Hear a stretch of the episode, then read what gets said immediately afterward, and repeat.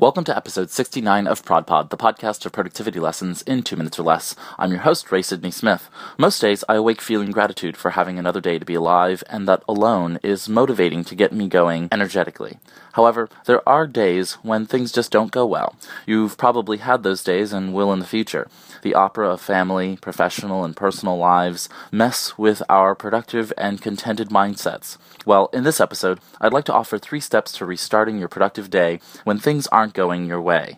The most valuable aspect of resetting your day is to know when to do it. What is the criterion or the aspects of your current day that warrant your decision to hit the day reset button? If you know when the day needs to re-begin, whether that's because of distraction, procrastination, or some other specific situation, it helps you put that list of conditions together so you know when to take action before the rest of your day is lost to inaction, worry, or other unproductive, unhealthy paths. So, how will you restart your day? For me, as an example, I have a checklist dedicated to my day reset, and when I realize that I'm going to restart my day, I access the checklist, copy it to my tasks list, and start doing the tasks immediately.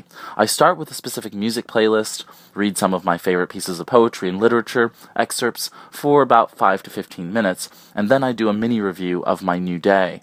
I move what isn't going to happen today forward to other days, and I alert interested parties of the change. Then I figure out what is going to happen today and make sure that it makes sense. This gets me going on a well worn path to success in any day, but especially on days like this. At the end of your new day within a day, this is an important time to recognize the gratitude for your awareness to trigger your day reset and to write down what caused you to initiate the day reset. With this information in hand, you can hopefully know what the standard operating procedure is for your life when this happens again.